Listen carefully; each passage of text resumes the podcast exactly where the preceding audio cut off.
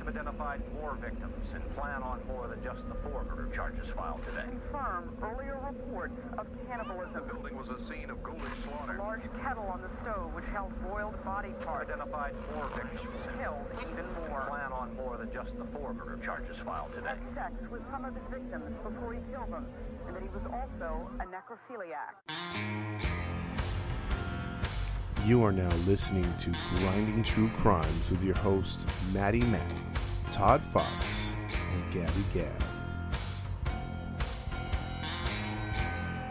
Hey, hey, hey, welcome into another episode of Grinding True Crimes with your host, Todd Fox, and Maddie Matt, how's everybody doing today? yes, sir, Maddie Matt. And uh, we're missing one. She's out with due to an injury, Gabby Gab, but she'll be back hopefully in about a week or two. So wish her well, please.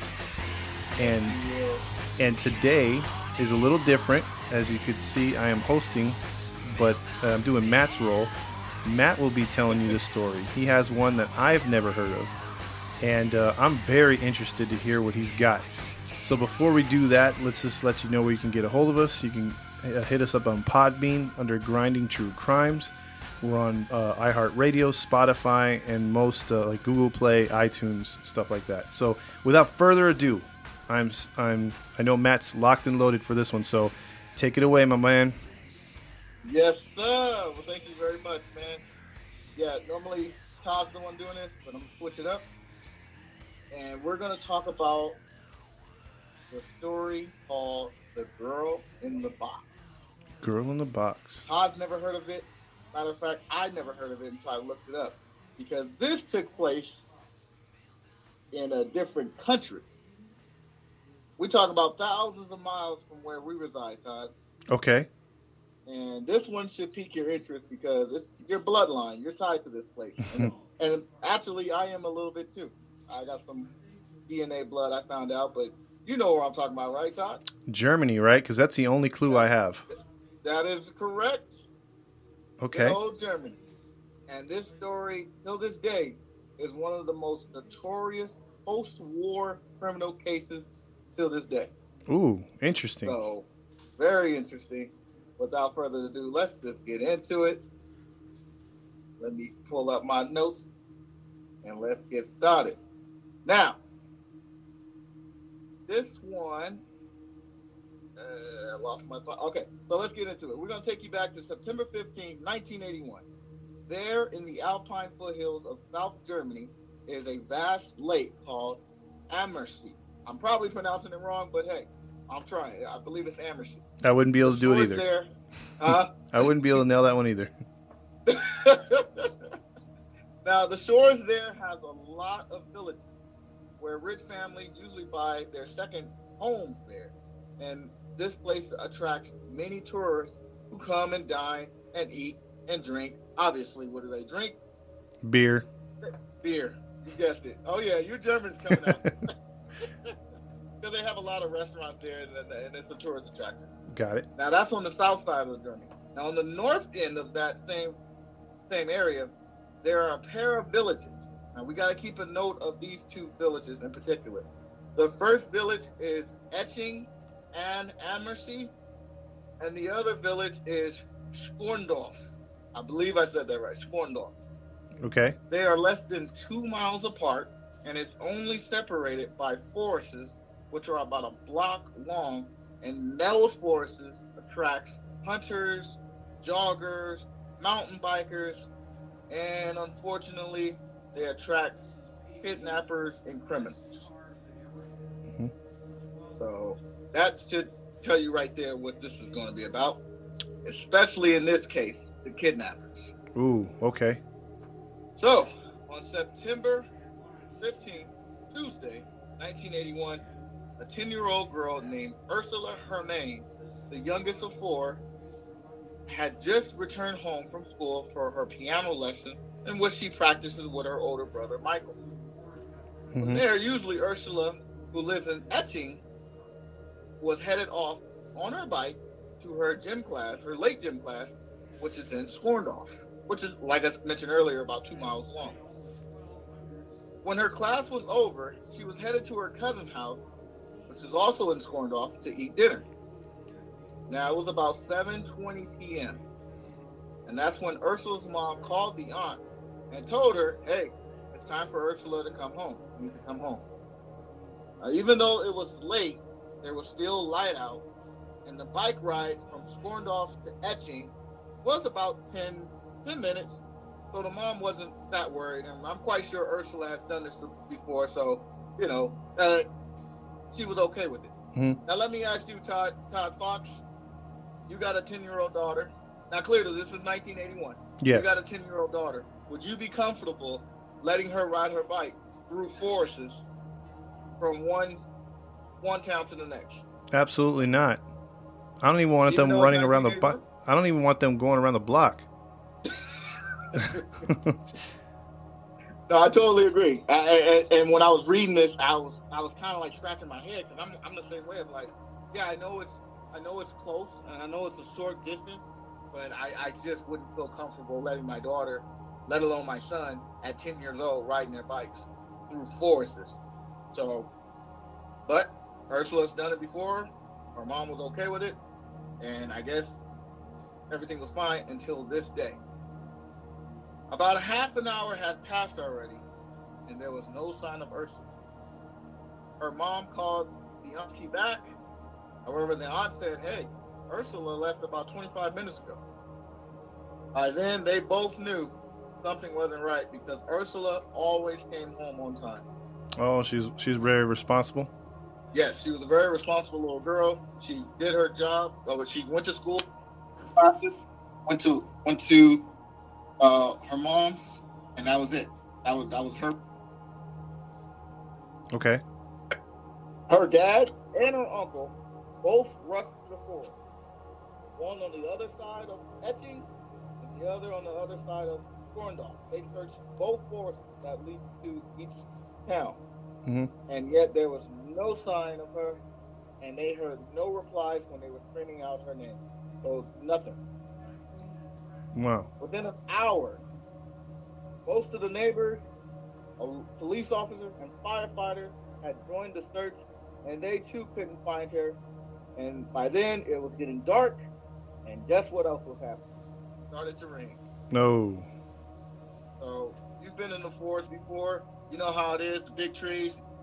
When the rain starts getting that, that mud, it gets muddy, and it, it's not a good sign. So basically, if if there was any tracks going into the forest, they're long gone. They're long gone. Ooh. So by that note, they had to bring in the search dogs. Yeah. Uh, by midnight, however, the search dogs found something. Hmm. They picked up her trail from the lake, from a lake far out, 20, about 20 meters away from the path, and some brushes. And there they found her red bike. Uh oh. However, there was no sign of Ursula. What what what do you what is your thought so far, Todd? Uh, it's definitely looking like foul play, or maybe an animal got her, but it's definitely looking foul play. And, and they didn't find no clothes or anything next to the bike. No clothes, no nothing. Just Ooh. the bike, and that was it. Oh yeah, it's not looking good. Not looking good at all. So because it was getting dark and the weather condition, they had to close the search, and and immediately at the crack of daylight, the search in the morning intensified with dozens of officers. Now they're geared up and prepared for the weather condition. They got their boots, they got their raincoats, they're ready. They also brought in the police boats and divers to scan the shallow areas in the lakes, just Mhm. in case that she may have fell in the lakes or inside the in the forest area. Um, they also brought in helicopters as well to help search. The local radio station announced the missing girl throughout all parts of Germany in that area. So the radio station is on board, the police department, the fire department, everyone is looking for little 10 year old Ursula. They're on the search. Okay. So things are really about to get interesting now. Now it's Thursday morning. Ursula had been missing for about 36 hours now. And her parents has heard nothing from her. Nothing. No no no sign of life, nothing. However, something happened on this particular morning. They finally got some. What do you think they received, uh, Todd? What do you think the parents finally got? Uh, maybe like a ransom note. Oh, your detective skills have your detective skills are so advanced. That's the other part. Oh, okay. My bad. but no, but you are onto something. But Okay. before they got that note, they received a phone call. Oh, okay. They received a phone call. They picked up the phone, and when they did, it was an absolute silence. They, they heard nothing. However, seconds later, they they recognized something. They heard something in the background, and they recognized a jingle, a particular jingle from the radio station when they do the traffic report. They heard that jingle. hmm Then it went back to silence. Then the jingle happened again. And then they hung up. Oh man. That happened three times. The repeated jingle, the silence, the repeated jingle. They called the callers called back three times to the parents' house. hmm By now, they're puzzled. They don't know what's going on. So they call the police. The police is informed. They send a team out to the house. I guess in 1981 in Germany, they weren't tapping phone calls, so they sent the team particularly to their house to record the call. I don't know, but that's what the story said. Uh, so, so the team is stationed in their house, and they're there ready to re- record phone calls. Okay. There was no phone calls anymore after that. Now the next day, here's where your detective skills came in. Something else came. This one is a little bit bigger. They received it in a small package. Mm. The postman delivered an envelope addressed to Ursula's dad, and it said urgent. Like you said, inside was a ransom note. It was craftily constructed using the letters and words from the newspaper. So they cut out the Oh. words and they cut out, um, you know, letters from the tabloids of the newspaper and put it together. And they used broken German languages to translate the ransom. So clearly, it was somebody who might not have been fluent in German, but they were fluent enough to write what they said. Now, what do you think that ransom said, Todd? Mm, uh, for the return of your your daughter, send the money or place the money somewhere, it, something like that. What if I said it didn't say that? What did it say? It said exactly what you said. Oh. Well, that's that's how generic they usually are. But I mean, it's genius because if you put it in handwriting and they catch you, they can easily just. I mean, even if they don't find a body, they can get you on handwriting alone. I thought it was very interesting for them to cut it out because, like you said, they can use that handwriting, maybe trace it some way. hmm You know, I never saw nothing like that where they use cut out words, but hey, it was very interesting. But yes, they used cutout words, and in broken Germany, the note said, "We kidnapped your daughter. If you ever want to see your daughter alive again, then pay two million Deutschmarks, which is I looked it up, which is 450 pounds, which is equivalent to U.S. is five hundred ninety-seven thousand five hundred six dollars. Very specific. Very specific. yeah. So that's what exactly what they were asking for. So the kidnappers expect. Now here's the interesting part right here. The phone calls that came a day before, the letter was actually supposed to come before that, because in the letter it said um, they would use a jingle as their call sign. Oh. So they expected the letter to come a day before. well, it's nice and to know you- that their post office works as fast as ours. Somebody was sleeping on the job. Yeah. And, and so because of that, when they didn't hear nothing, that's why it was silent several times. They Mm. kept hearing the jingle. They did that several times, but there was no reply. The parents had no idea that was their call sign. So, in the letter, it explained we will use our call sign. If you pay, if you're going to pay, then agree. If not, or if you call the police, we will kill your daughter. Ooh, they already did both. You sure? No, I'm just saying they did. They did. because the uh, letter didn't come before, they they said they called the police. So that's one, and then Oh, yeah. two they didn't respond to the jingle. That's true. That's, two true. two bad signs. Now, see, if that was me, I would be, I would be, I would be scared by now. Yeah, I would be too. Like, dang, dang, wait a minute, that was this was supposed to be the day before. My daughter might be dead. If I were the cop, I'd be like, "Well, there's only one thing to say to that. Don't." Why you gonna go there? I'm just saying. do that to him? Early Homer Simpson.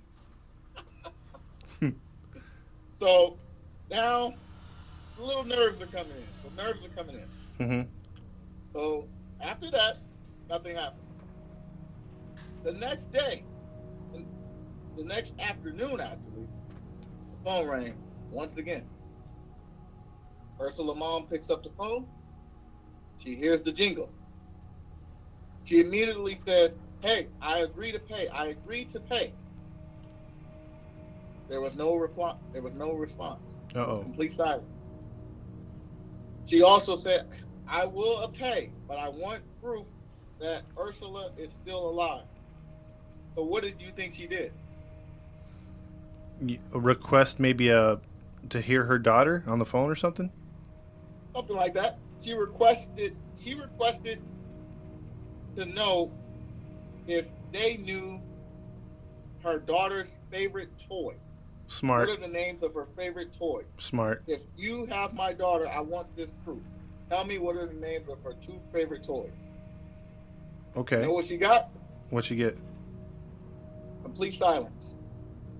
Now she's pissed off. She's frantic. She's screaming. I want to know something. Tell me, where is my daughter? Where mm-hmm. is Ursula? Please. The phone hangs up. Oh. Got the dial tone.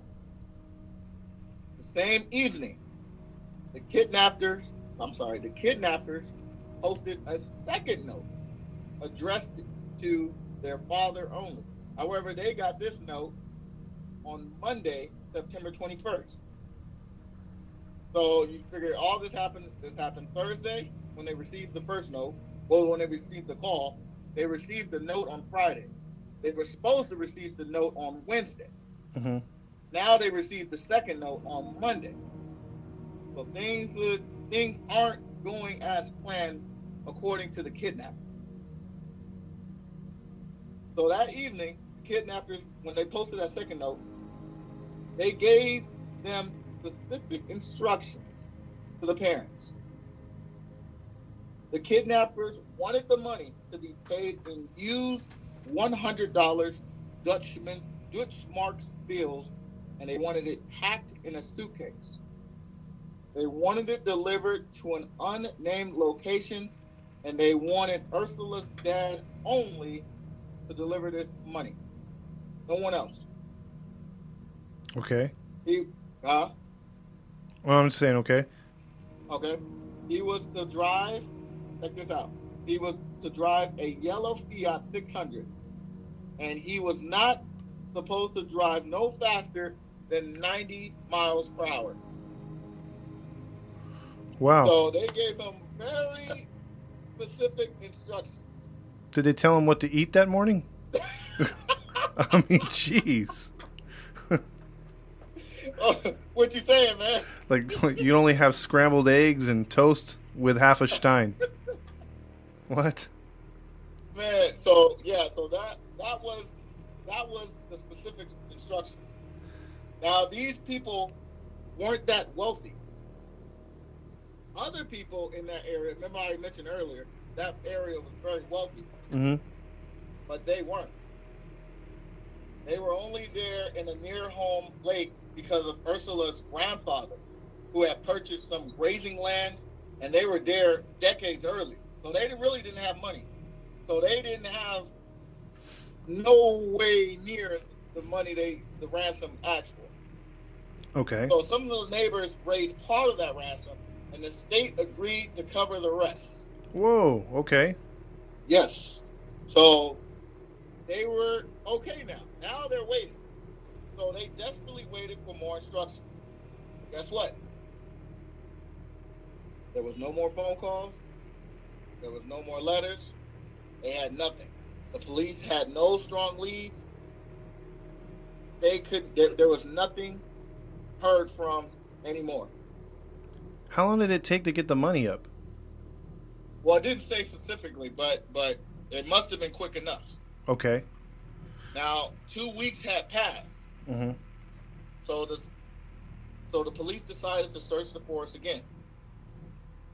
This time, they assembled more than hundred officers and uh, about ten other uh, search dogs, and they divided it up in four parts of the forest. So nothing was found.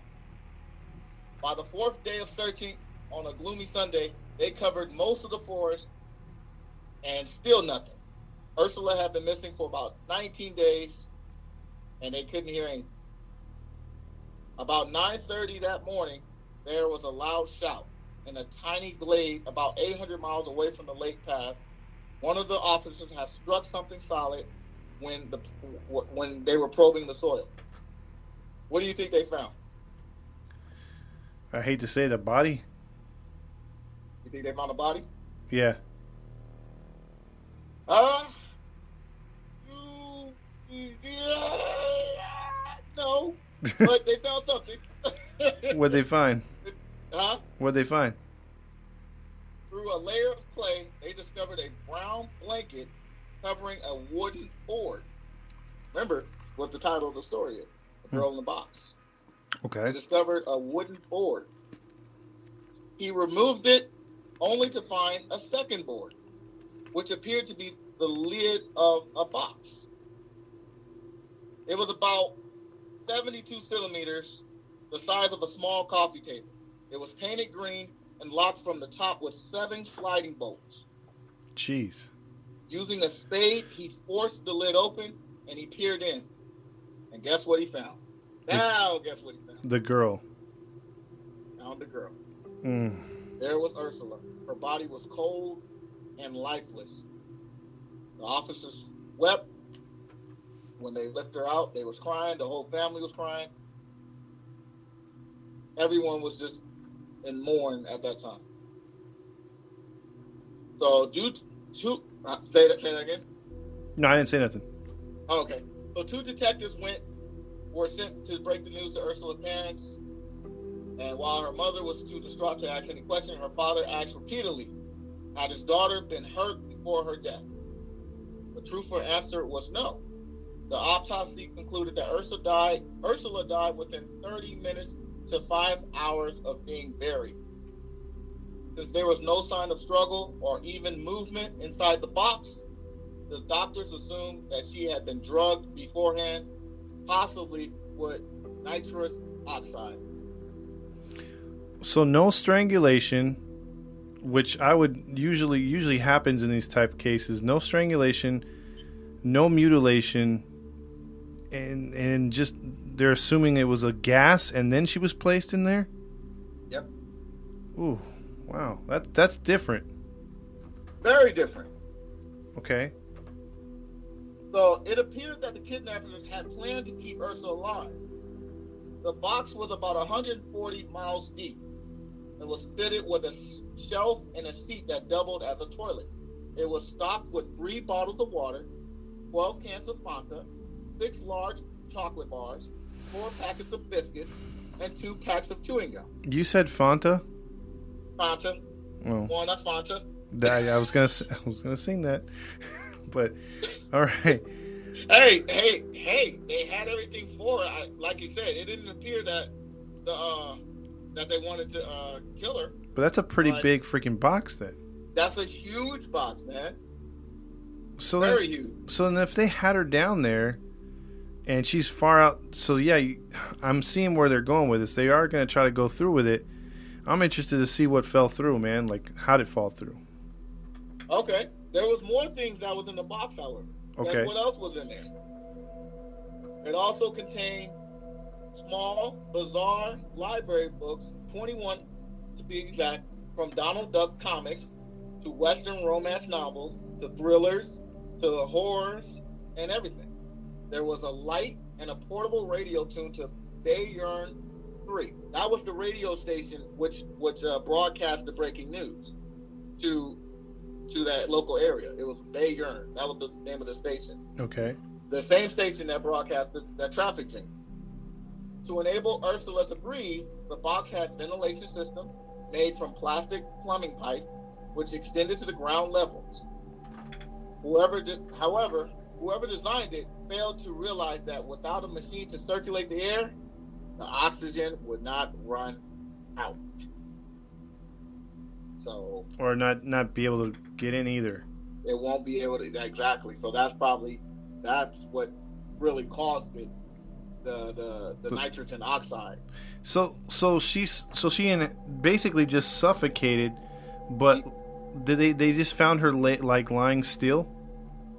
Yeah, she basically suffocated on initially, and when they found her, she was just lifeless.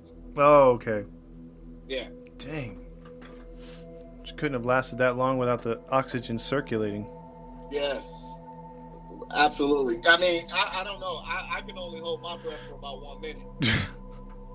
Yeah, but I mean, once once they close that hatch, whatever oxygen's in there, she's just recycling it till yeah, exactly, till it goes away. Exactly. So she she pretty much had no no way of surviving it. Ooh. So now the police had believed they were hunting more than one kidnapper because of the size of the weight of the box. It was about 60 kilo, ki- kilograms large. So it would probably would have been needed by at least two people to carry that carry it in the woods. You would So- think. You would think so. So the perpetrator must have known the four as well, right? You would think. But they had chosen a remote site within it and had avoided attention while digging the hole and hacking path through the dense bush. So whoever it was clearly knew what they were doing. They knew the area, they scoped it out. I'm already I'm already profiling a psychopathic uh, mountain man. now why are you profiling already, man? because because I'm thinking, okay, man, this guy makes moonshine or something up in the mountains, and he creates stuff like that. Because those ki- kind of guys will go crazy after a while. So that's my profile right there. All right. Abused as So a now- child, you know. Uh, Abused as a child, you know the the normal stuff. Now, if you go on the website, if you look it up on Google, they actually have the picture of the box and how it's shaped. They also have the letters in which the ransom note was on there. Oh, Very interesting. I'll have to check that out. Yeah, but if you look at the box, it's very, it's very interesting how they created that box and how they ex- uh, speculated how she must have been laying down inside.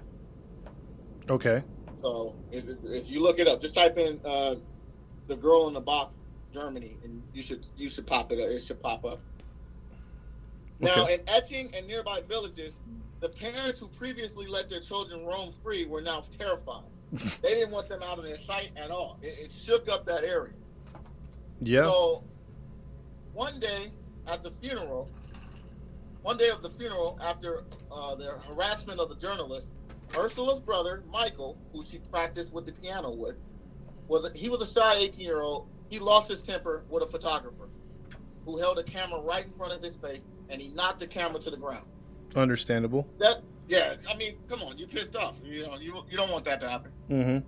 Now, desperate to find a culprit, the police offered a, a reward of thirty thousand Dutchman dollars for the information or tips of the of the killers. Now, one name that came up was Werner. I'm probably gonna butcher his name. Was Werner Mazurek. He was 31 year lo- 31 years old, and he lived with his wife and two children just a few hundred meters from the Hermains. He was a trained car mechanic, and he left he left school at 15, and then he had his own TV repair business. So Mercerick Mercerick was good with his hands, and he was he was imposingly tall with a beer drinker's stomach, quick tempered, and not well liked in the in the community. So he's already been profiled. He was also heavily in debt, owing bank more than 140,000 Dutchman dollars. So you would think he fit the motive, right? Mm-hmm. Well, what do you think? Do you think that's him? He sounds like it. I, I don't think it because it can't be that open and shut, dude. Okay. Well, the police questioned him, and after weeks, Ursula, uh, after they found Ursula's body, they could not. He Mercevic could not initially recall his movement on the night she went missing. Oh, that it doesn't It took help. him about 24 hours to pro- provide an alibi. You know where they, that alibi said? They said he was he had been playing board games with his wife and two friends. But guess what? Hmm. A search of his home and workshop revealed nothing that linked him to the crime. Later that month, the forensic team examined the box found and a fingerprint on a piece of duct tape, raising hopes of breakthrough. It, um, sorry, it did not include Mercevic. So he was off the list. So Mercevic was was not the suspect. Okay. However, the police still suspected Mercevic was involved. the fingerprints weren't there, but they still had a feeling. And at the end of January 1982, they arrested him, along with two of his friends, and interrogated them for several days before releasing him. Welcome to Germany. You know what? He got off lucky because if that was like 30 years prior or 40 years, he'd probably been executed already. yeah, but here's my thing: like they had no proof. He had an alibi. His fingerprints weren't matched, but they still they still arrested him on what suspicion? They just hey, we think it's you. Do you Ye- think that's fair? No, it's not fair. I mean, like, I don't know how far back their criminal justice system was, but I know in the 50s and 60s, uh, you could punch a, a witness in the uh, before they got their Miranda rights. I think it was maybe in the 50s. I don't know if it reached into the 60s, but I know you could here in America, you could um, you could pop, you could hit back slap or back slap, backhand a woman, punch a guy in the face repeatedly to try to get them to crack. So Yeah. Yeah, that was probably yeah. good. Well, hey, this is Germany, like I said, man. They they calling the shots. Mhm. So they arrested Musovic along with two other friends, and a month later, uh, another one of Marcevic's acquaintances was questioned. His name was Klaus Pfaffinger. I I know I butchered his name, but it's close enough. But you got the He was norm. unemployed. Oh, go on. Huh? I'm just saying you got the normal German names Werner and Klaus. you you might have you might have to pronounce these sometime. All right. But um, he was um he was an unemployed mechanic, and he also he had a drinking problem. Okay. His landlord uh, said that he owed him rent, and he told the police that in weeks in the weeks before the crime, he had seen his tenant driving his mop with a driving his mop with a spade scraped to the side. So one of the landlord saw something from Mr. Klaus, and it wasn't really cool. He didn't. It, it was very suspicious. So Mr. Klaus initially protested his innocence, but on the second day of questioning, when the interrogator took a break and he was alone with the police secretary, he said a startling thing. What do you think he said? Did he give a false confession? Um, no. But he said something. Did he uh, maybe try to imply one of his friends, like Werner? No. Kind, well, he kind of he kind of said something where it involved his friend. How about I tell you? Go for it. Yeah. He said he said to the officer, "What if I know something?" Ooh. Now, when the interrogator returned, Klaus told them that Mr. Masaryk, who they suspected to be the suspect, had asked him to dig a hole in the forest earlier in September, uh, earlier of September 1981, promising to pay him a thousand dollar Deutschmark and a color TV. Because he's got the Does that hookups. like right? Because he, cause he got the hookups, right? Now, in 1981, I guess that was a promising deal, you know?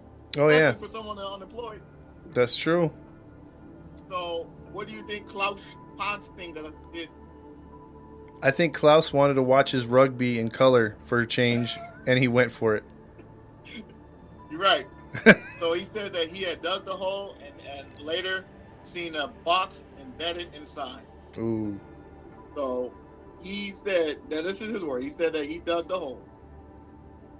So the officers convinced that they cracked the case. The detectives drove Pfaffinger to to the forest that separated Eching and Schondorf, and they asked him to lead them to the burial site.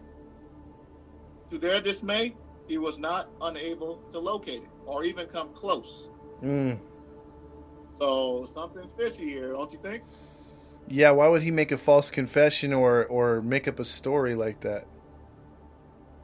Well, you'll see why. On returning to the police station, he said to them, "You know what? I'm revoking what I said. It was not true. I, I lied." During the uh, during the interrogation in the following month, he refused to repeat his confession, and he was eventually released without charge. Wow. Yep, Wow. very interesting. Yeah, I'm I'm I'm puzzled by that. Why? Why? Why you say that?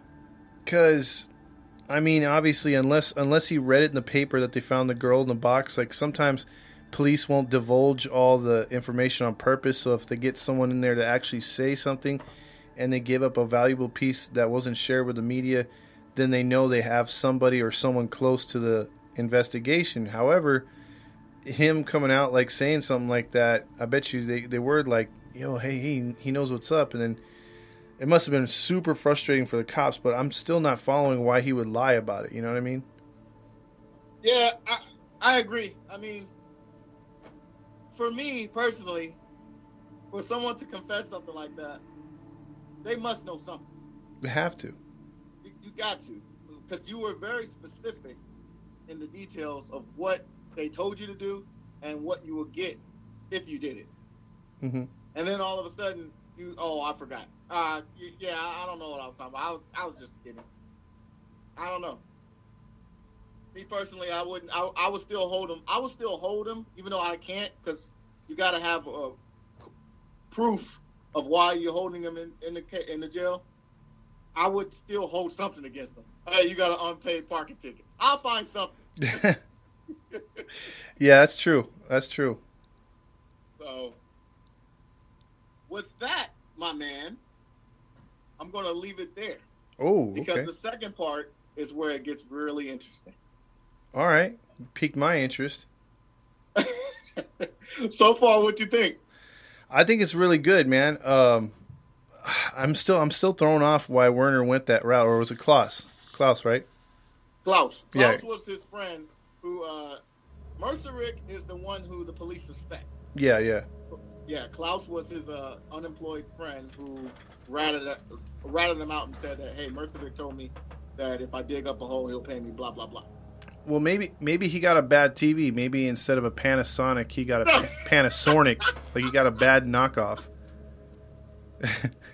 or a Sony instead of a Sony. Well, whatever it was, it, it made him change his mind. Ooh, see, yeah, see, and I want to know what's going on, man, and I want to know what I want to know who's involved and why the girl and everything. Well, I'm gonna tell you this, man. It's a really long story. and Okay. it's gonna take me about maybe three parts Oh, okay. to break it down. So this was part one. I, I, that's what I said. It's gonna. It, when I told you on the phone earlier, I said it's gonna make you want to know more, and I'm gonna stop it where it's gonna get interesting. Okay, you got it. So, so remember those names: Mercevic and Klaus. And Klaus. Okay. Okay. So we're gonna end part one right here. Yes, sir. Good. Of the girl in the box. The girl in the box. All right. So, with that being said, this has been another episode of Grinding True Crimes. We will get on to part two next week or maybe later in the week whenever Matt and me hook up again. And uh, any final thoughts on that one? My final thoughts on this one is look up the look it up. Look up the box because they show it in details of what it looked like. You got to look it up. The girl in the box from Germany, and you'll see they actually show clear pictures of what uh, the box looked like. So that was my final take on that. Okay. Very interesting story. I'll do that and I'll post the link on our page. Will So- do. Yeah. So, for, do. for Todd Fox and the narrator today, Maddie Matt. For for all you guys listening, thank you so much. By the way, check us out on our uh, on our uh, iHeartRadio, uh, Facebook, Instagram. Just look us up under Grinding True Crime Podcast. And thank you for all those who listen throughout all the realms and all the countries. yeah, I've been very supportive. Very supportive. We have to show love to some of the ones from uh, from uh, Europe, country, uh, from Europe. I know we got listeners out in there, uh, Australia, Africa, even. So thank you so much. So, I, I, me personally, I'm gonna try to find a story in different countries mm-hmm. and relate it. And hopefully, if you guys are listening from these countries, maybe you can write in our comments on our page and write in things that you guys know about the stories that I may be talking about, or maybe even Todd if he brings up a story from other other uh, countries or other states. So that would be very interesting to get get hands-on uh, pointers from someone from uh, Germany on this story that I'm talking about. That would be uh, very cool to hear you guys' thoughts on this case if you've heard it before. So that's my thought. That's my take. All right, sounds good. All right, guys. Well, till next time. This has been another episode of Grinding True Crime. Peace.